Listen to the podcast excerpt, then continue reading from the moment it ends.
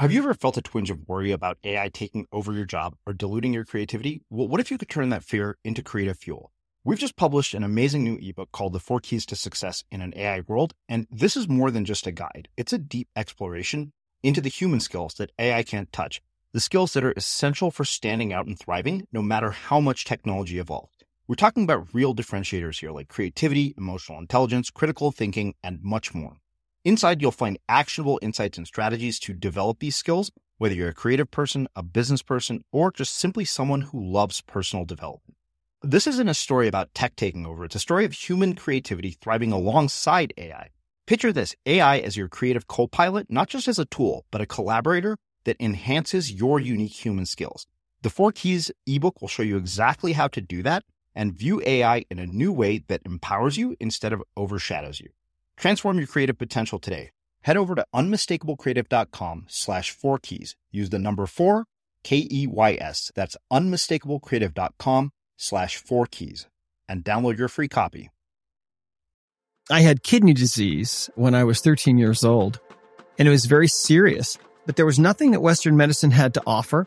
They didn't do kidney transplants back in those days. So my kidneys were fighting for survival. Since Western medicine had nothing to offer me, and I had about a 50 50 chance of survival, I was told later by my mother. My parents decided that they would take me to see some alternative doctors, some holistic doctors. And they did. And these doctors practiced out on the edge of town in a trailer house in the middle of a wheat field. and so it was very different from this very expensive clinic where I'd been diagnosed. But they started working with me and almost immediately I could feel the changes starting to happen in my body. I knew without question that what they were doing was helping me. And so within a few weeks, I didn't have any more pain at all. My parents took me back to the clinic and they ran the test again and, and all the tests were negative. And so I was pronounced cured. I decided that's what I wanted to do with my life.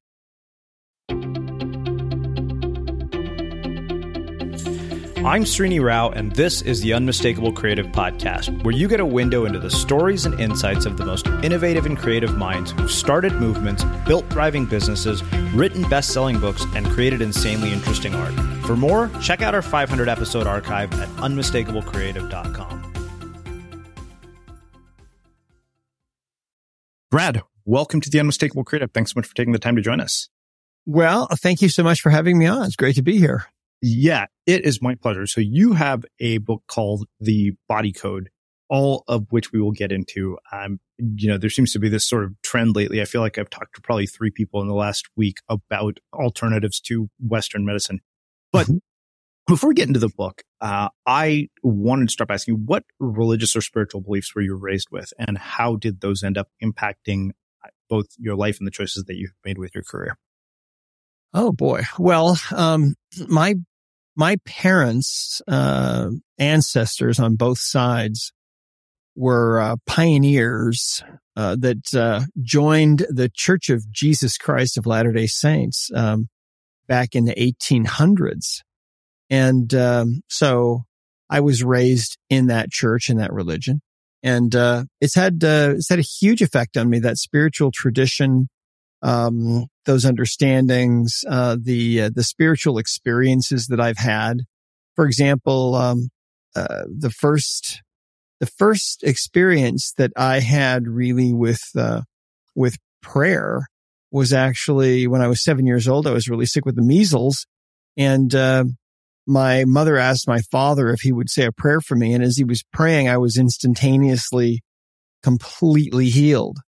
And I, I'll never forget that event. I mean, it's like it happened yesterday. Uh, but that taught me that there's definitely a higher power we can draw upon. And, uh, also that healing doesn't have to take a long time. It can happen instantaneously. So, so really, um, and then going into the healing arts, that was another answer to prayer that was, uh, uh very powerful for me. And, um, and then when I got into practice, uh, I got into this habit of just, uh, offering a silent prayer, really asking for help from, from God with each person that I saw. Nobody ever knew that I was saying a silent prayer for them, but I was. And, uh, and during all those years, there were times when, um, in response to that prayer, in answer to that prayer, information would just flood into me like, um, uh, like an avalanche sometimes of, of understanding, or it would just be, it would be shown to me or revealed to me what this person needs. That would happen typically in cases where I was faced with something really uh, difficult or um, I, a patient I, I, wouldn't know how to help or wouldn't know where to begin. And so, um, so yeah, uh, that, uh, that religious tradition for me, I think was, uh, was really critical. Without it, I'm, I'm sure that I would not have been able to develop this work and bring it into the world. So good question. So, well, so one thing that I always wonder about is what misperceptions people have about Mormons because I, I, think the the South Park episode, which you may have seen, I think they did a really good job of kind of uh, dissecting it because they presented it as you know like we're picking on them, but in all reality, they're like the kindest, sweetest people in the world. Like, and you know, I, I had a couple of, of classmates at Pepperdine who were Mormon as well, and uh-huh. it turned out to be absolutely true. Like, they were absolutely like just salt of the earth people. But uh, I'm wondering, like, what misperceptions do you think the media creates uh, about the Church of Jesus Christ of Latter Day Saints? Because I think that there is sort of a, a tendency to almost view it as cult-like for people who are unfamiliar with it. So I like dispel some of these yeah. notions for us. Well, you know, um, the the uh, th- that's true. That I think there uh, there are uh, misperceptions about the church that it uh, that it's um, sometimes viewed as some kind of a cult or that polygamy still goes on when it really that ended in 1890 um, the reality of it is having having been in the church all these years really all of my life and having uh, having served a mission uh, for the uh, for the church in Italy back in the late 70s uh, where I was uh, trying to convert the Catholics in Italy. And uh, it was a, a, a great experience. Really, what it comes down to is um, is that the uh, the members of the Church of Jesus Christ of Latter Day Saints, by and large, are really just trying to be better people and trying to live um, the teachings of Jesus Christ. And and I think that really, if you if you if you were to carve away everything else about the church, that's really what it's about. Uh, and of course, what we believe is that the uh, the church that Christ established anciently has actually been restored back to the earth in our day, and um, that we have a prophet like the ancient prophets now, who uh, and that Joseph Smith was the first one of those, um, but that there's one now called uh, his name is Russell M. Nelson. But um, but yeah, I think really that's what it's about. And I think that that's why so many people who have contact with members of the church find out that they salt of the earth people and they're really nice, generally speaking. There's always, a, you know, you get the odd exceptions here and there, but, um, but really that's, um, that's where it comes from because we study the teachings of Jesus Christ and those teachings really, in spite of, in spite of the, um, uh, terrible things that have been done in the name of Christianity over the centuries, which had nothing to do with and were diametrically opposed uh, in almost in probably all cases uh, to the teachings of Christ. Really, what Christ taught was um, about uh, things like the golden rule: do unto others as you'd have them do unto you, and be kind to people and take care of the poor, and um, and try to uh, um, try to overcome your own weaknesses and uh, and try to be a better person, so that uh, you know our uh, our vision, our idea uh, in the church is that um, that eventually, if we make the right kinds of choices in this world, um, we can go back uh, home and be successful. And home is home with God, back to the world, uh, the place that we left when we came here. And so uh, we're kind of here for this temporary sort of experience. And um, so, yeah, I think that um, there are misconceptions, I think, about probably all religions. Yeah, uh, absolutely. Uh, until you actually are in that religion and then you realize that they're misconceptions. Mm-hmm. Well, that's why I ask these questions because I want to yeah. know. Uh, one thing that I wonder about, and I can't for the life of me remember his name, but we had a guest here who grew up Mormon, uh, and I think he did his mission in Brazil. And I was asking him about the experience. Like, are you just getting doors slammed in your face? Because you know, I think that one, can you explain the significance of the mission? Like what role does it play overall in, in terms of your life? Uh, and then, uh, the other thing, like I never got the sense anytime I was talking to some Mormon person that they were trying to convert me to Mormon. That just mm-hmm. never was there. But like, I think that that is another one of those perceptions. And of course, um, that in some ways seems like the purpose of the mission. But expand on that for me and tell me about your experience with that. Like, were people slamming doors in your face? Are people open to it? Like, what is that like? I mean, because you're effectively trying to recruit people into a religion. Sounds like. Yeah. Well, um, you know the um, the message that uh, that we had. Well, first of all, I'll, I'll give you a little background. Um, uh, I had no idea where I was going. Um, I went to the dentist, right? Got a physical exam from a doctor and submitted all the paperwork, sent it in. And you don't know where you're going to be going. If you're a member of the Church of Jesus Christ of Latter-day Saints and you, you apply, uh, to be sent on a mission, um, it's, we believe that it's, uh, it's, it's inspiration that, uh, where you get sent, uh, is really where, where God, you know, would have you to go. And so I got sent to Italy. I didn't know where I was going. I, I, I spent two years in Tuscany, which was pretty tough. but, uh, but, um, no, I mean, I think that, um, uh, I, I learned how wonderful the Italian people are. And, um, I had an interesting experience actually. Uh, uh, when I was in the, um, first I went to, uh, Provo, Utah to, uh, the mission training center, uh, which, um, which is where all the missionaries go. And, uh, spent two months there learning Italian and actually memorizing uh, a book in Italian of the eight missionary lessons. And, um, and that was, a, that was a very challenging, very difficult thing. I mean, you know, the State Department and the CIA and I mean, all kinds of different organizations have sent people to the LDS church to try to figure out, or the Mormon, the LDS church, we'll call it, um, uh, to figure out how, how they can do that. Because by the time two months was over, you know, you could carry on a conversation with somebody fairly well and you could actually sit down and actually teach a lesson, um, in, in this foreign language. And, um, and I remember that when I was, uh, when I was there, I was, I, I, was praying one night on my knees and asking God to help me to learn Italian.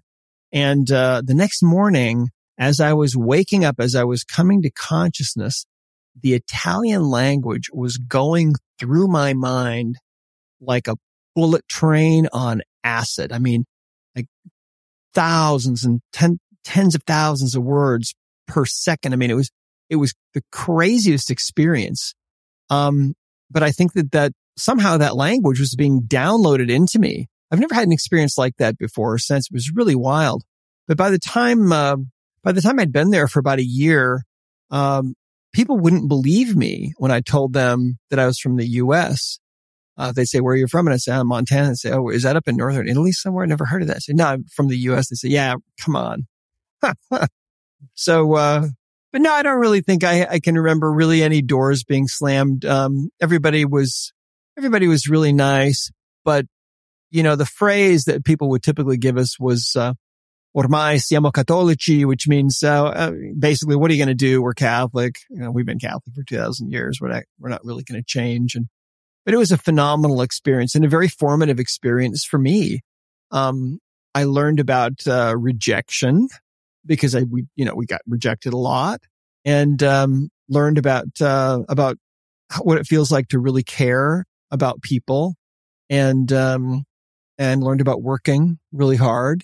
And, uh, so it, it was a great experience really. And I think that, uh, I think that people that don't go kind of miss out um, and of course, it's not an obligatory thing. I mean, uh, uh, in the church, young men are encouraged to go and, and young women are encouraged to go if they choose to go. Um, and some people go and some people don't. Uh, my wife and I have, we had seven kids, uh, together and wow. the youngest is 23. None of them went. Um, but you know, that's their choice. And so up to them. Introducing Wondersuite from Bluehost.com Website creation is hard, but now with Bluehost, you can answer a few simple questions about your business and get a unique WordPress website or store right away. From there, you can customize your design, colors, and content And Bluehost automatically helps you get found in search engines like Google and Bing. From step-by-step guidance to suggested plugins, Bluehost makes WordPress wonderful for everyone. Go to bluehost.com/wondersuite. Quality sleep is essential for boosting energy, recovery, and well-being. So, take your sleep to the next level with Sleep Number. With a Sleep Number smart bed, you can individualize your comfort level and enjoy a better sleep night after night. JD Power ranks Sleep Number number 1 in customer satisfaction with mattresses purchased in-store. And now the Queen Sleep Number C4 smart bed is only $1,599, a saving of $300, only for a limited time. For JD Power 2023 award information, visit jdpower.com/awards. Only at Sleep Number stores or sleepnumber.com. Cool fact a crocodile can't stick out its tongue. Also, you can get health insurance for a month or just under a year in some states. United Healthcare short term insurance plans, underwritten by Golden Rule Insurance Company, offer flexible, budget friendly coverage for you. Learn more at uh1.com. Millions of people have lost weight with personalized plans from Noom, like Evan, who can't stand salads and still lost 50 pounds. Salads, generally, for most people, are the easy button, right? For me, that wasn't an option. I never really was a salad guy. That's just not who I am. But Noom worked for me. Get your personalized plan today at Noom.com. Real Noom user compensated to provide their story. In four weeks, the typical Noom user can expect to lose one to two pounds per week. Individual results may vary. Hey, Dave. Yeah, Randy. Since we founded Bombas, we've always said our socks, underwear, and t shirts are super soft. Any new ideas? Maybe sublimely soft. Or disgustingly cozy. Wait, what? I got it. Bombas. Absurdly comfortable essentials for yourself and for those facing homelessness. Because one purchased equals one donated. Wow, did we just write an ad? Yes. Bombas. Big comfort for everyone. Go to bombas.com slash ACAST and use code ACAST for 20% off your first purchase. Let's talk about aging. It's inevitable, right? But what if I told you there's a new way to age led by Solgar Cellular Nutrition? They believe, and I do too, that you can transform the way you age cell by cell with the power of cellular nutrition. As we age, our cellular function declines. Your regular multivitamins and minerals might not be enough to combat these age related declines, and that's where Solgar Cellular Nutrition comes in. It's formulated with targeted cellular nutrients that work with your body's natural processes deep inside your cells to help you fight cellular decline and promote cell health across three benefit areas. It supports cell energy, repair, and vitality, muscle strength, and even glutathione production to help protect cells. So let's own our healthy aging narrative. Visit cellularnutrition.solgar.com to learn more. Again, that's cellularnutrition.solgar.com to learn more. Solgar Cellular Nutrition. We go cell deep. These statements have not been evaluated by the Food and Drug Administration. This product is not intended to diagnose, treat, cure, or prevent any disease. One thing I wonder is do people get sent to countries like missionaries where they are not wanted? Like I'm imagining this going on in a place like a, a predominantly Muslim country. Like, would you be welcome there? Does that happen? Like, I realize that's a strange question, but it's just, you know, uh, being of Indian descent, eh, you know, where there are multiple religions, I wonder about that. Um, yeah, I, you know, that's an, an interesting question. I, uh, I'm not really sure about that. If there are, uh, in some of these very secular countries or sorry, in, in if in, in, some of these countries that are very, uh, highly religiously oriented, I, I don't know if there, are uh, if there are missionaries in those countries. Uh, I, that's something I'd have to ask Siri or look up. well, you know, the other sense I get, you just mentioned you had seven kids. Like the other sense that I get is that family values are really deeply embedded in uh, the Mormon religion. Yes, that's very true.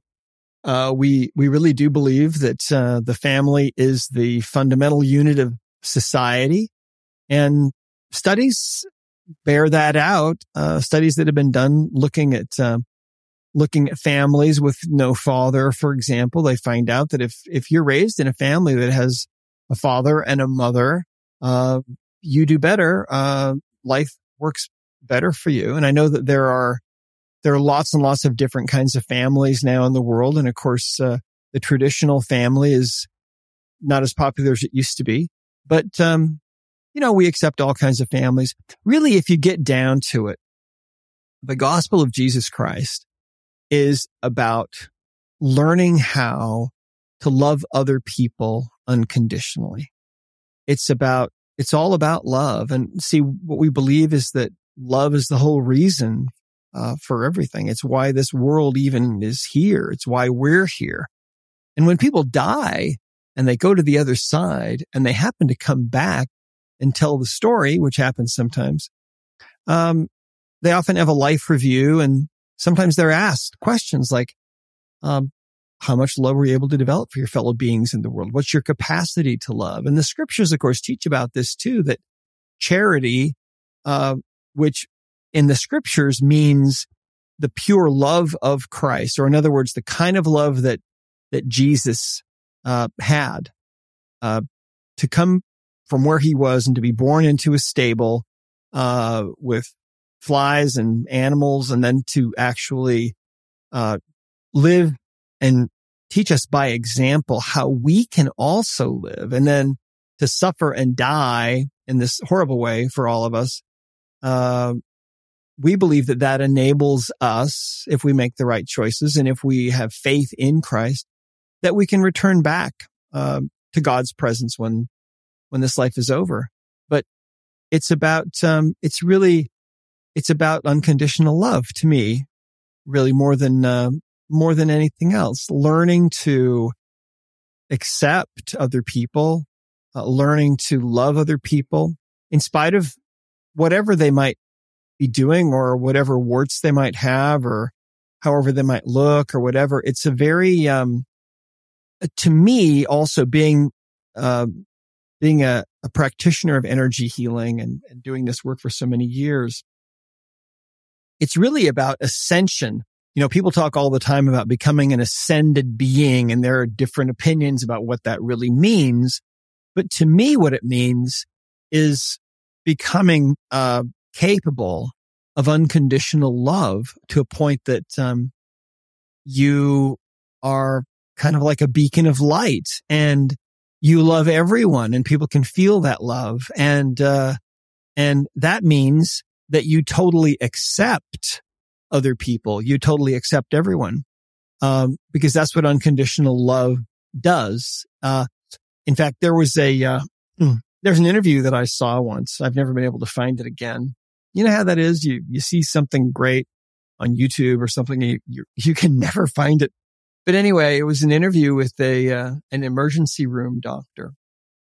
And he was talking about how, uh, contrary to what we see in the movies and on TV, uh, when someone flatlines in the ER or in the hospital, their heart stops.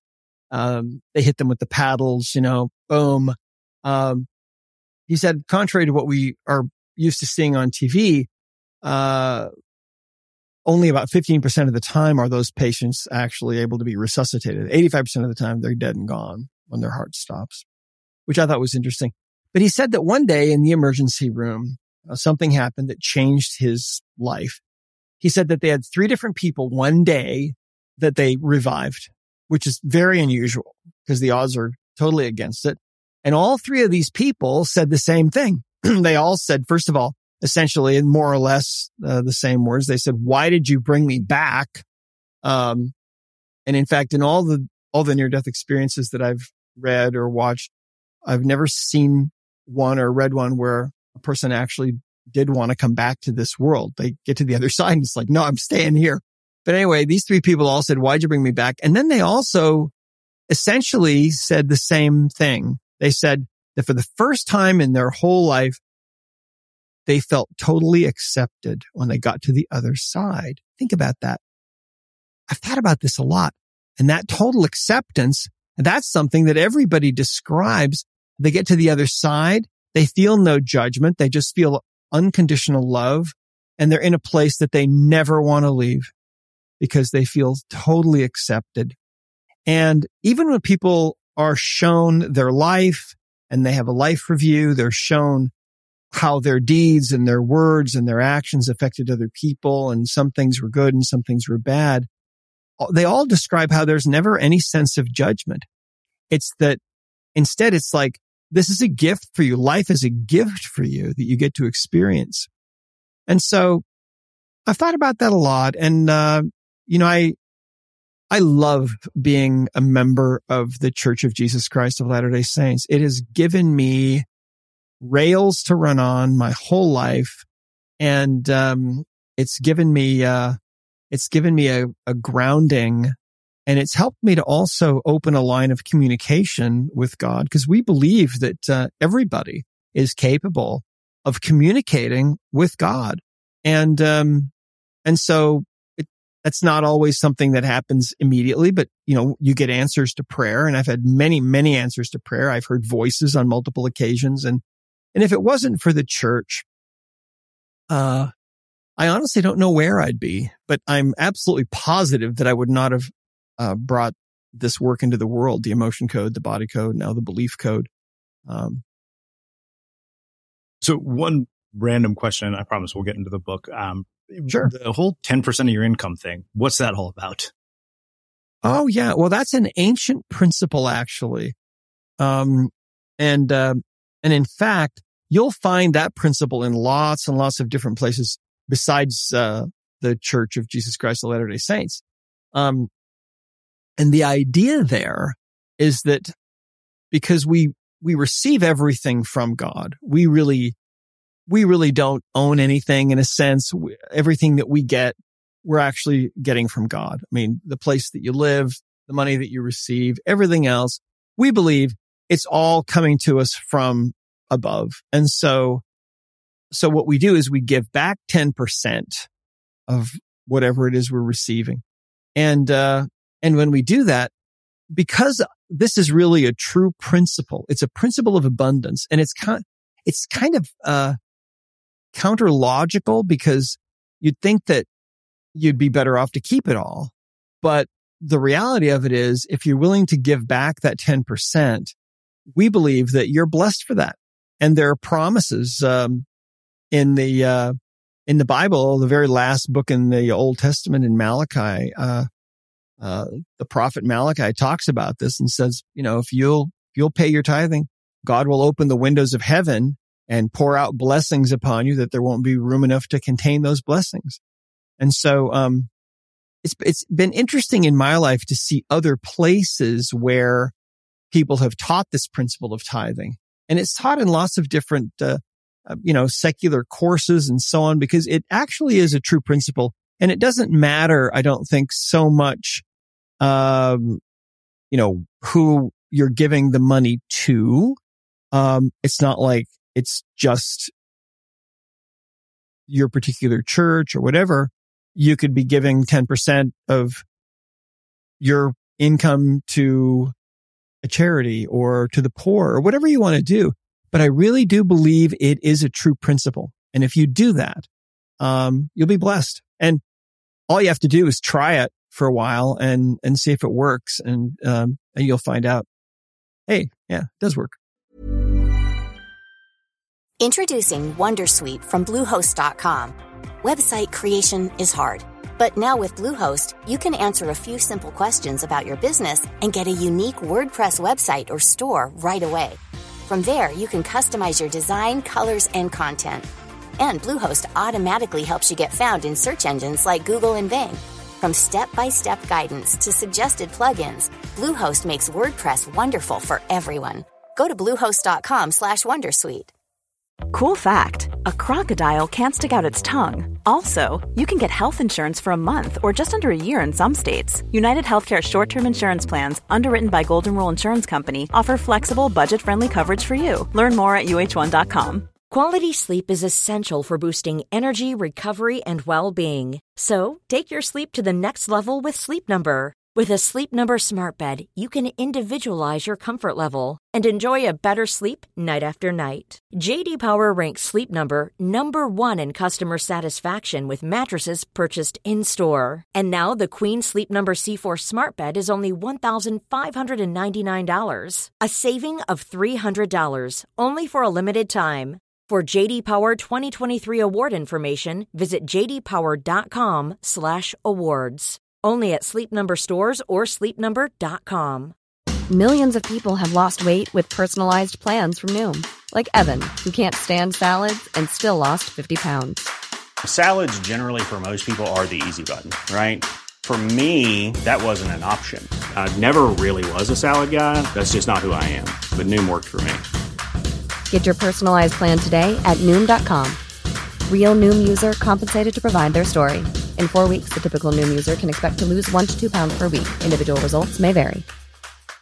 Hey, Dave. Yeah, Randy. Since we founded Bombas, we've always said our socks, underwear, and t shirts are super soft. Any new ideas? Maybe sublimely soft. Or disgustingly cozy? Wait, what? I got it. Bombas. Absurdly comfortable essentials for yourself and for those facing homelessness. Because one purchased equals one donated. Wow, did we just write an ad? Yes. Bombas. Big comfort for everyone. Go to bombas.com slash ACAST and use code ACAST for 20% off your first purchase. Let's talk about aging. It's inevitable, right? But what if I told you there's a new way to age led by Solgar Cellular Nutrition? They believe, and I do too, that you can transform the way you age cell by cell with the power of cellular nutrition. As we age, our cellular function declines. Your regular multivitamins and minerals might not be enough to combat these age related declines, and that's where Solgar Cellular Nutrition comes in. It's formulated with targeted cellular nutrients that work with your body's natural processes deep inside your cells to help you fight cellular decline and promote cell health across three benefit areas. It supports cell energy, repair, and vitality, muscle strength, and even glutathione production to help protect cells. So let's own our healthy aging narrative. Visit cellularnutrition.solgar.com to learn more. Again, that's cellularnutrition.solgar.com to learn more. Solgar Cellular Nutrition. We go cell deep. These statements have not been evaluated by the Food and Drug Administration. This product is not intended to diagnose, treat, cure, or prevent any disease. Well, it's funny you say that because I think of two stories. Dan Kennedy, who is like the ultimate capitalist and a copywriter, he has a wealth attraction seminar and he talks about this where he has people set up a savings account and a giving account. And he said, you know what? He said, some people will start out making the savings account 10%, the giving account 1%. What they, and he said, like, you think, he said, what you will realize is that it multiplies. And I had a, a really interesting experience with this. Like 2018 financially was one of the worst years I'd had. And we were in India shopping for my sister's wedding. I was at a surf camp. Um, that basically was you know, run by the first surfers in India. And there were kids there, little kids. And I'm thinking to myself, like, this is the only surfboard I have. If I have to buy a new one, this thing is going to cost like six, seven hundred dollars. And I thought to myself, you know what? I remembered that Dan Kennedy moment. I was like, I'm going to leave this behind for these kids. And I think mm-hmm. that literally right after that, I like that money came back to me 10 times over. Uh, like I, I got booked for two speaking engagements, but even the better part was when I went back to India, the waves weren't all that big and they were like, Hey, you left your board here. Why don't you just use that? And a kid had won a, a surfing championship on that board. Really? And I was like, okay, what a, what a like bizarre, because I, I think that cool. the, the idea of generosity, I think we're all familiar with, but I think that the real, the biggest thing for me was like when it's hard is often when it pays off the most.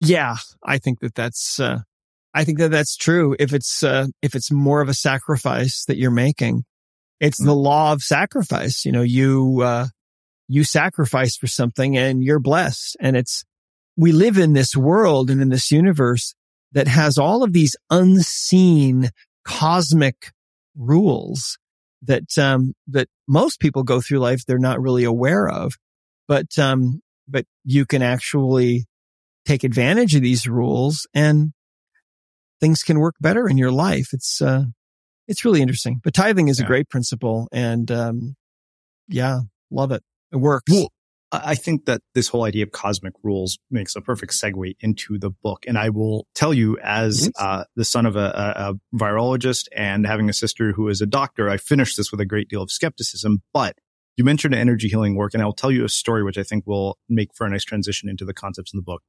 I went to an energy healer once in San Diego and I remember walking into her store and, uh, you know, there was a sign in the door that said quiet energy healing sessions in progress.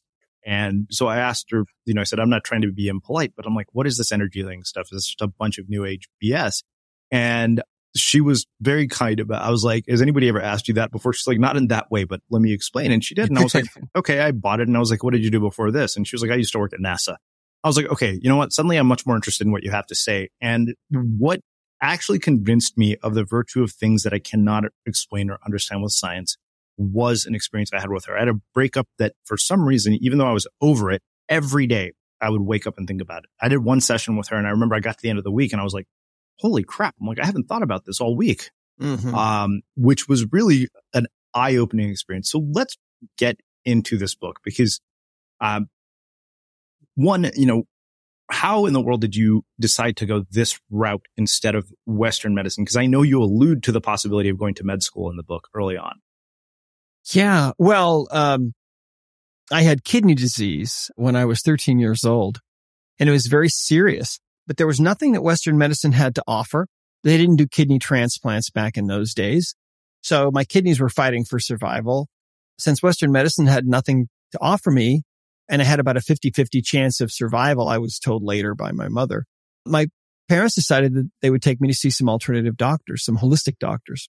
And they did. And these doctors practiced out on the edge of town in a trailer house in the middle of a wheat field. and so it was very different from this very expensive clinic where I'd been diagnosed. But they started working with me and almost immediately I could feel the changes starting to happen in my body. I knew without question that what they were doing was helping me.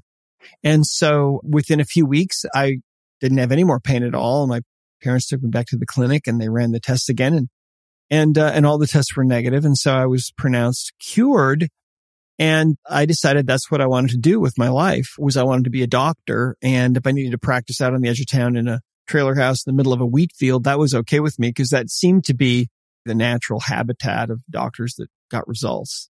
So anyway, um I got involved in computers then and uh became a computer programmer and loved that and thought I was going to do that for the rest of my life. And then one day my father asked me um, a question that led me to prayer that led to an answer that I was actually supposed to go into the healing arts. And so I did.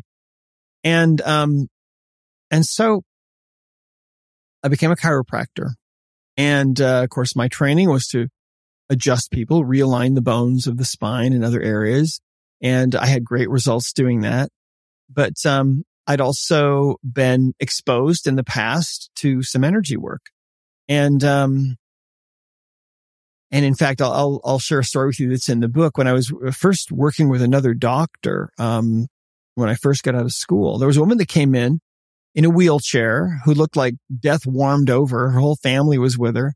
Um, she'd been really sick for about three weeks, and um, nobody knew what was wrong with her. Uh, she'd been to the hospital. They'd run all kinds of tests. Everything was negative.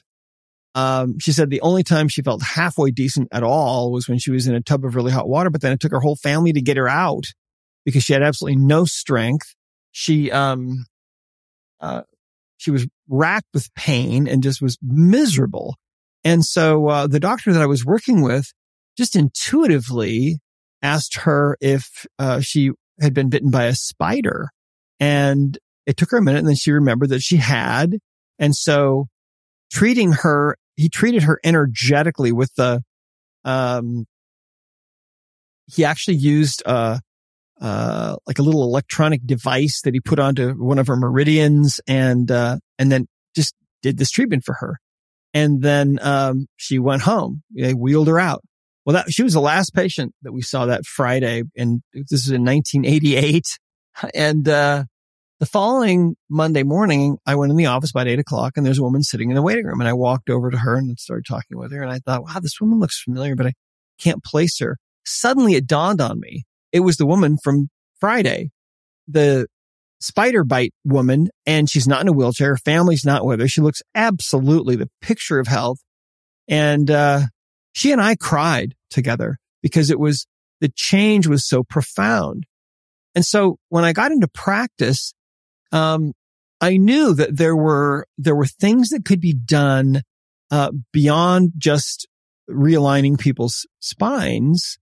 Um, for example, when I first got married, uh, my wife and I, uh, went to see this doctor. My wife, when we got married, um, she was actually very sick and, um, she'd send me off to, to work in the morning and she'd go back to bed and just be in bed all day and just cry because she was so sick. So we went to see the same doctor that found the spider venom. His name was Dr. Stan Flagg. This is up in Kalispell, Montana, and uh, many, many years ago.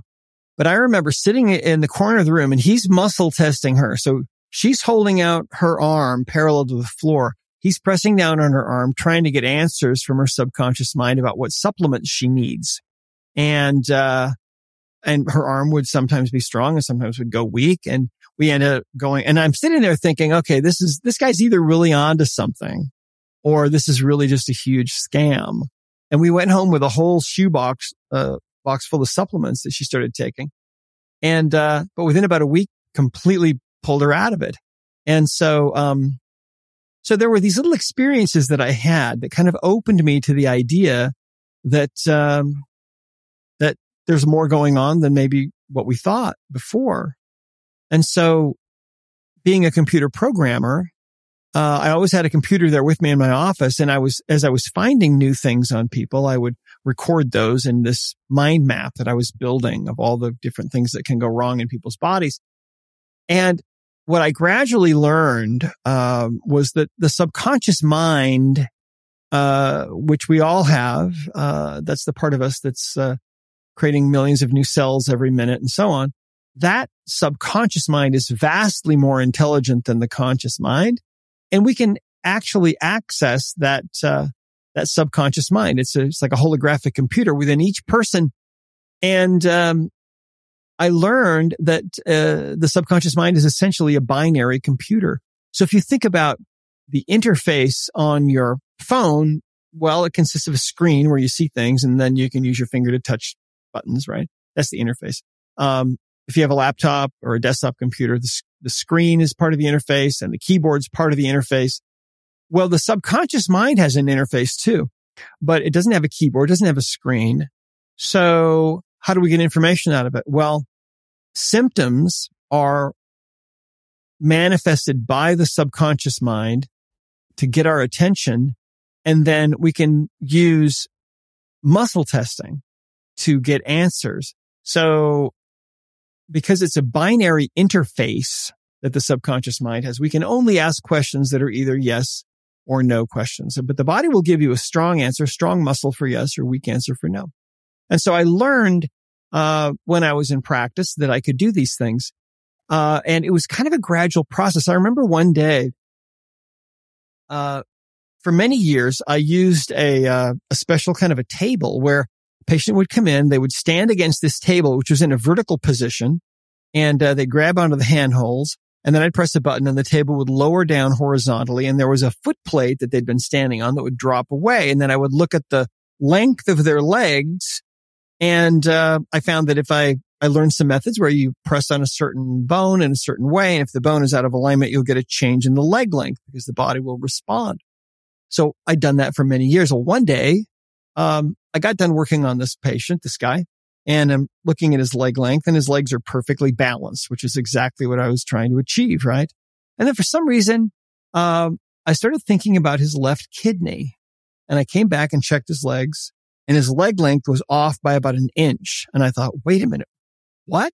And I thought about his right kidney and all of a sudden I checked and his legs are perfectly balanced. I thought about his left kidney again. Boom, about an inch difference. Couldn't believe it, right? Well, that was really, uh, kind of mind blowing for me. And so at that point, I realized that I could start asking questions, uh, and getting answers from people's subconscious minds using leg length testing, which is just another form of muscle testing.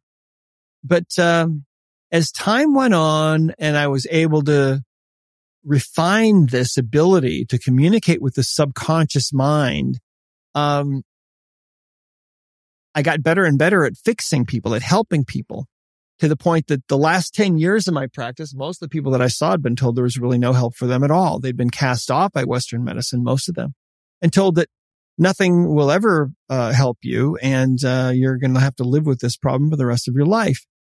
And yet the vast majority of those people were able to get well uh, with just a few exceptions.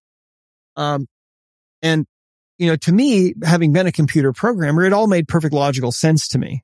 Oh, there's a computer inside the body. We can ask questions of it. We can find out exactly what's going on with people because it knows with a perfect understanding why this person has migraines or why this woman can't conceive a child or why this guy's got digestive disorders or, you know, you name it. Um, and so, uh, so it was really interesting and it was fun because, um, I was never afraid, uh, no matter what a person had, no matter how sick a person was. I, I didn't have any fear about working with them. Um, I remember I was just thinking about this the other day. There was a woman that came in to see me one day. She had uh, fibromyalgia and chronic fatigue syndrome. So pain all over the body, fibromyalgia and the terrible fatigue that goes along with that sometimes. And, uh, I had just done her intake and, uh, just finished working with her. And I looked at her and I said, I'm, listen, I said, I'm basically clueless about what's wrong with you. And her eyes got really big and she looked at me and seemed really startled. And I said, but wait, just listen. Here's the thing. Your subconscious mind, the computer within you knows exactly what's wrong with you. And I know how to talk to it. So it's going to be okay. And she got well. So, um, so it's, this is really a whole new paradigm. I mean, if you think about it, energy medicine is, is strange to us because we are, uh, we're so conditioned to, uh, to Newtonian physics and, and to, uh, to things being physical and the body being a machine and, and we're so conditioned and propagandized really, truly, uh, at least in the US to believe that, um, if it's not a drug, uh, or if it's not some kind of surgery, it can't possibly have any value, which is absolutely insane. When you look at all of the ancient systems of healing, from Ayurvedic medicine to Chinese medicine to TCM, uh, acupuncture, all these ancient methods, they all work or they wouldn't still be around. And so Albert Einstein, uh, said that, um, the medicine of the future will be the medicine of frequencies. And many great scientists and great thinkers since then have basically said the same thing. Why is that? Well, because really the physical world that we're so used to and these physical, these solid physical bodies that we're so used to, really, if you talk to anybody who, who understands quantum physics, they'll tell you, well, it's kind of more of an illusion than anything else. Maybe you take a big enough microscope and you start zooming in on your hand, for example, and um, you zoom in past the level of the molecules and eventually you're looking at a single individual atom, uh, you see that the next atom is a long distance away. And if you look inside that atom, you see there's really nothing in there. It's just empty space. It's just energy zipping around at the speed of light and vibrating at, at their rates. And, and so really ultimately that's what we are. It's hard for us to wrap our heads around quantum physics, but, uh, because it's so weird. In fact, uh, Richard Feynman, the great uh, physicist said, uh, if you don't think that quantum physics is weird, you don't understand quantum physics. There are a lot of very strange things about quantum physics, but this is the world that we, that we are now moving into. See, Newtonian physics and looking at the body as a machine, an understanding that came about in the industrial revolution, uh, that has to change. It's gotten us to where we are and that's great. But, um, now we're stepping into this new understanding and, um, it's, it's really interesting. When I was writing the emotion code book, uh, back in 2006 and seven, there was a, uh, I remember there was a guy who was a, he was a uh, chiropractor. He was driving down the road one day and, uh, he had a, a misaligned bone in his foot that was really bothering him. And he just started talking to his foot and telling this bone to realign. And it did suddenly, and it blew his mind. And, uh, he ended up creating this distance practice uh, where pe- he would work on people at a distance and get all kinds of amazing changes happening with people. And, uh, he was turned in by somebody. They called him before the board of examiners, uh, chiropractic examiners. I believe it was in Ohio. And, uh, they took his license away because they diagnosed him essentially as being insane.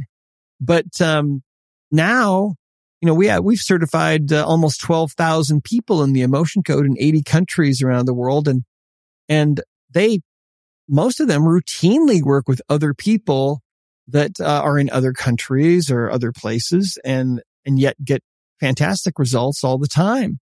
And so, um, it's, uh, it's really interesting, but I think that, um, uh, you know, what we are led to believe and what we are taught are our limitations and our uh, capabilities are, um, are often really not correct.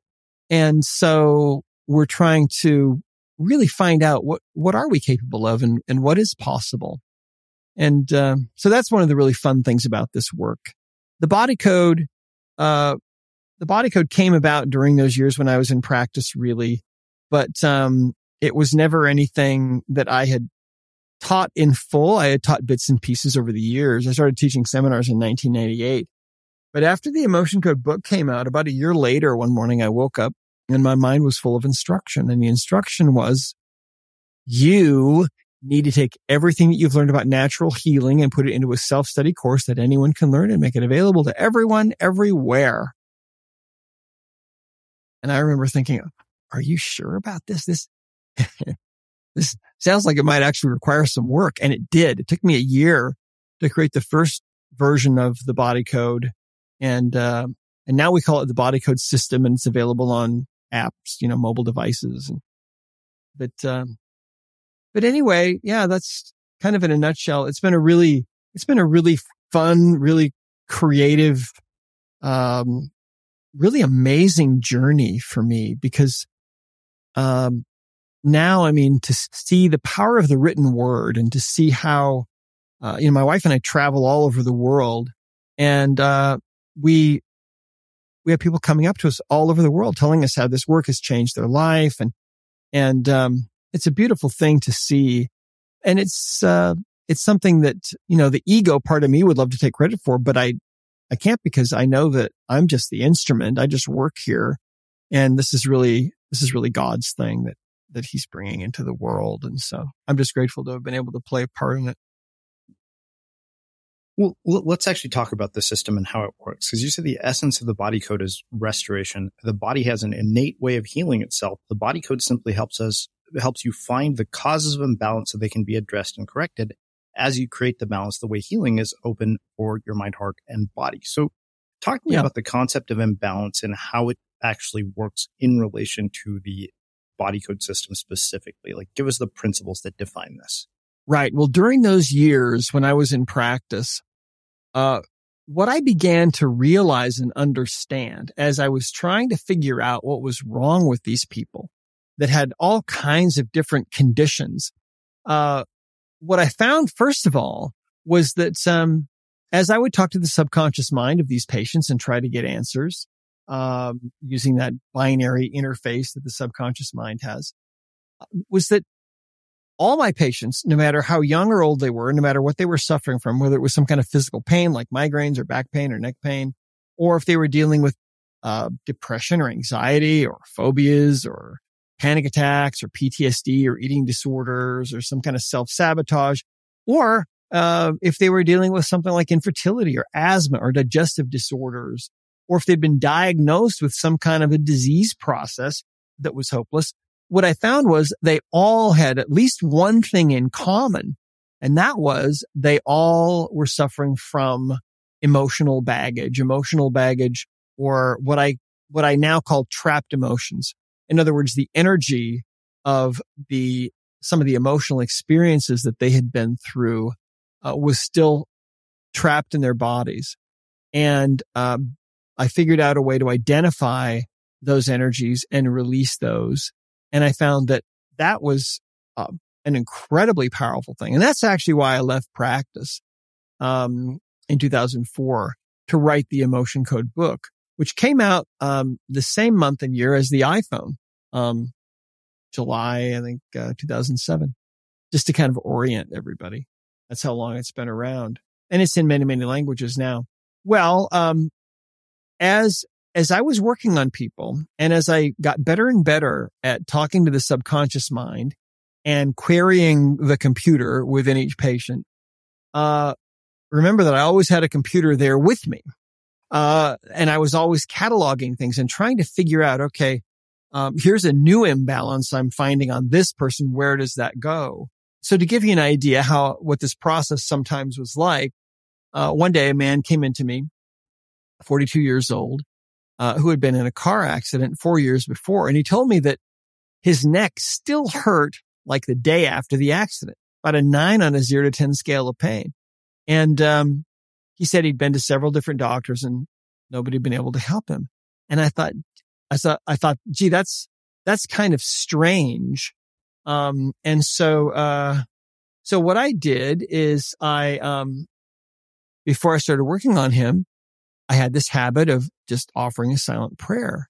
And, um, and essentially in this prayer, and nobody ever knew that I was praying for them. It wasn't anything that I ever told anybody. It was just a, a momentary pause as far as they knew. I was just collecting my thoughts, but I'm asking for help. And I said, Father, help me to know if there's something else going on with this guy. Um, help me to know what this is because this seems kind of strange. And, uh, and this answer flowed into me all of a sudden, this an understanding all of a sudden just flowed in. And the understanding was that in the accident, when this guy was, he was rear ended sitting at a stoplight, the energy that was produced in the accident, all that kinetic energy that crumpled the fenders and, and bent the frame on his car, that energy went through his vehicle. Some of it went through his body, but some of that energy was still there in his neck. In other words, some of that energy from the accident was still in, in his body, in his neck. And that was the answer. And I thought, wow, that's really wild. Really? So some of the energy from the accident is still in his neck. So uh, I took a magnet and just swiped it a few times down the middle of his back to release that energy. And that's something that we that we use in the body code and in the emotion code. Do that's how you release a trapped emotion and how you can correct all kinds of energetic imbalances. So I did that and uh, just took a few seconds. And then I said, okay, um, move your neck around now. So he looks left and right and tilts his head back and forward and leans his head to one side and the other. And then he looks at me and he says, how did you do that? And I said, well, how does it feel? And he said, well, I'd say it's about a two from a nine. And I said, well, when's the last time I felt that good? And he said, well, before the accident, right? And so, so there's a, an imbalance that I was led to really. And we call that a physical trauma energy. So I had to figure out, okay, in my mapping system, where do I put that? So I put that in the energies area. So there's six areas in the body code that, uh, are the six kinds of imbalances that we suffer from. That was a new imbalance that was shown to me. Uh, another area of imbalances is pathogens, viruses, bacteria, fungal infections, mold, parasites, things like that. They get into the body. You got to get rid of those to be healthy. Another category, of course, is misalignment. And I found that any tissue can misalign. And usually if you have something that's out of alignment, you'll have something that's causing that. And that's usually some kind of emotional baggage, which is in the energy category. Um, then another category is nutrition and lifestyle. If you have some kind of a deficiency of a vitamin or mineral, it'll show up there, etc. Another category is toxins, like the uh, spider venom lady. That was her major issue. Um, and then another category is imbalances of the circuitry or the systems of the body, where you might have a disconnection between the spirit and the physical body. You might have an imbalance in an organ or a gland or a chakra or, or a meridian or something. And so, um, so anyway, I was able to put together these six categories.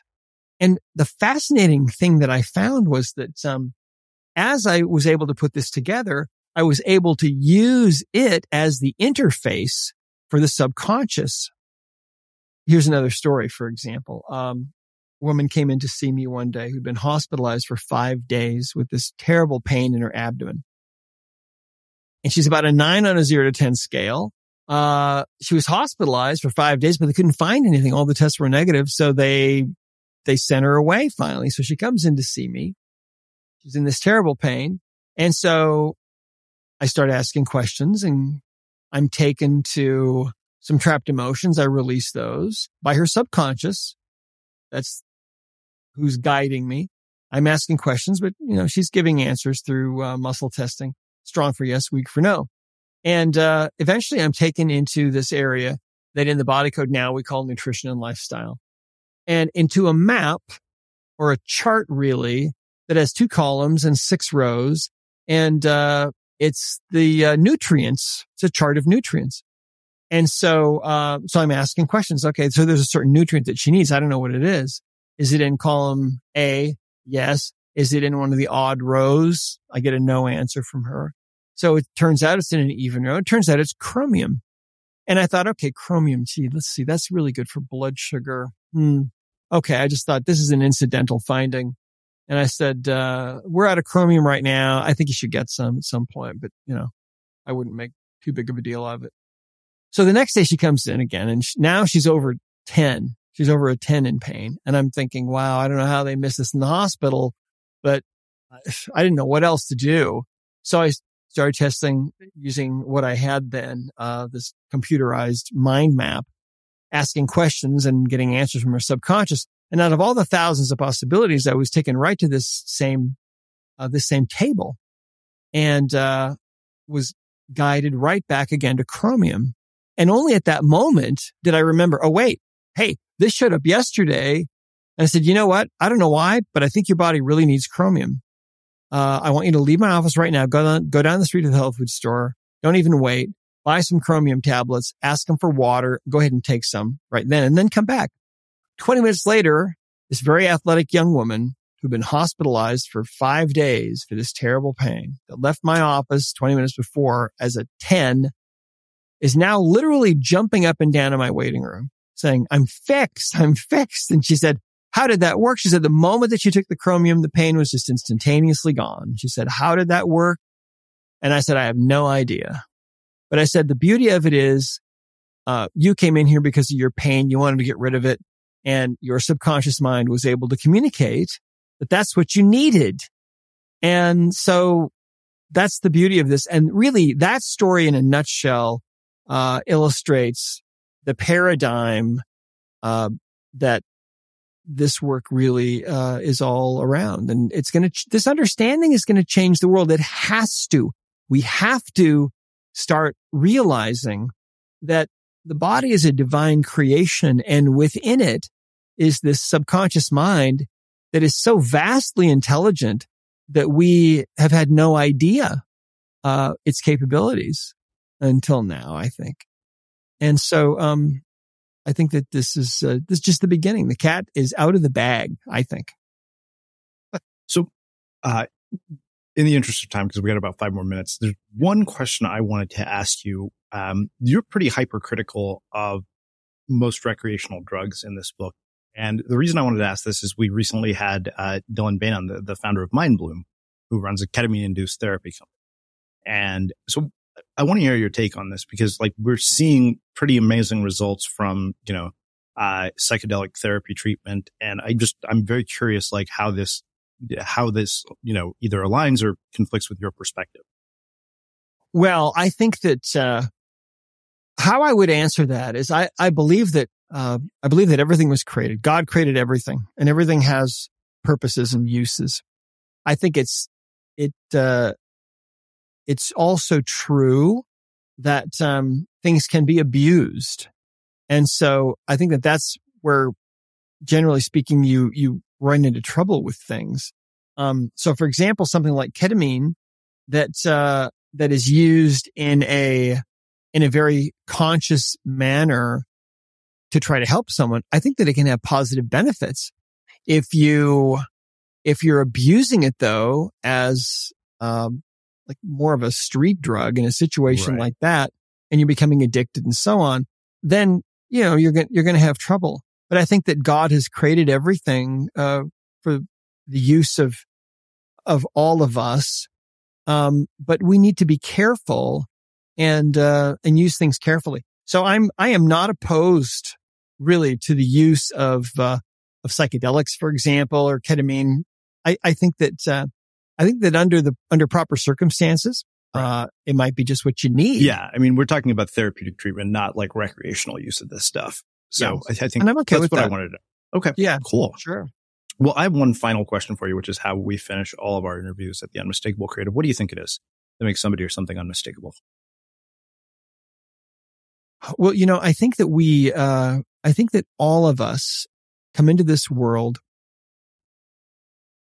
uh, with our own unique personality that, uh, that existed before we came into this world. And I think that, um, I think that there is a perfect blueprint that lies within the heart of each one of us.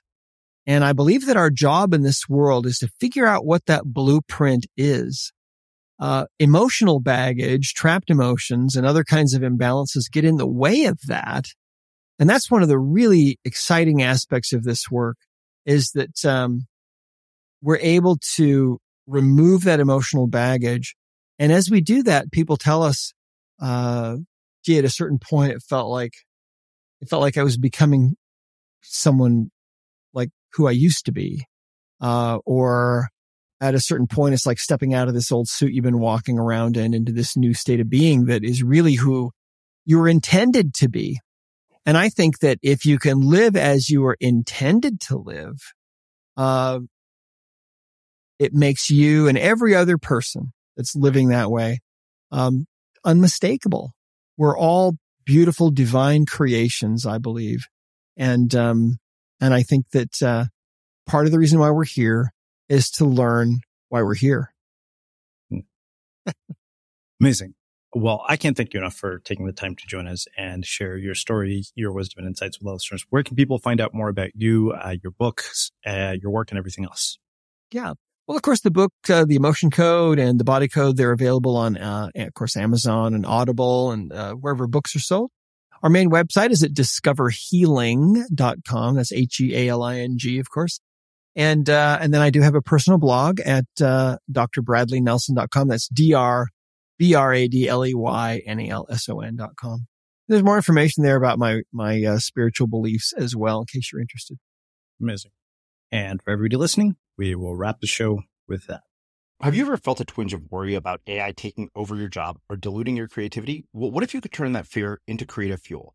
We've just published an amazing new ebook called The Four Keys to Success in an AI World. And this is more than just a guide. It's a deep exploration into the human skills that AI can't touch, the skills that are essential for standing out and thriving, no matter how much technology evolves. We're talking about real differentiators here like creativity, emotional intelligence, critical thinking, and much more. Inside, you'll find actionable insights and strategies to develop these skills, whether you're a creative person, a business person, or just simply someone who loves personal development. This isn't a story about tech taking over. It's a story of human creativity thriving alongside AI.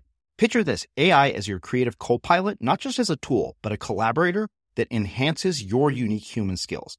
The Four Keys ebook will show you exactly how to do that and view AI in a new way that empowers you instead of overshadows you. Transform your creative potential today. Head over to unmistakablecreative.com slash four keys. Use the number four, K E Y S. That's unmistakablecreative.com slash four keys and download your free copy.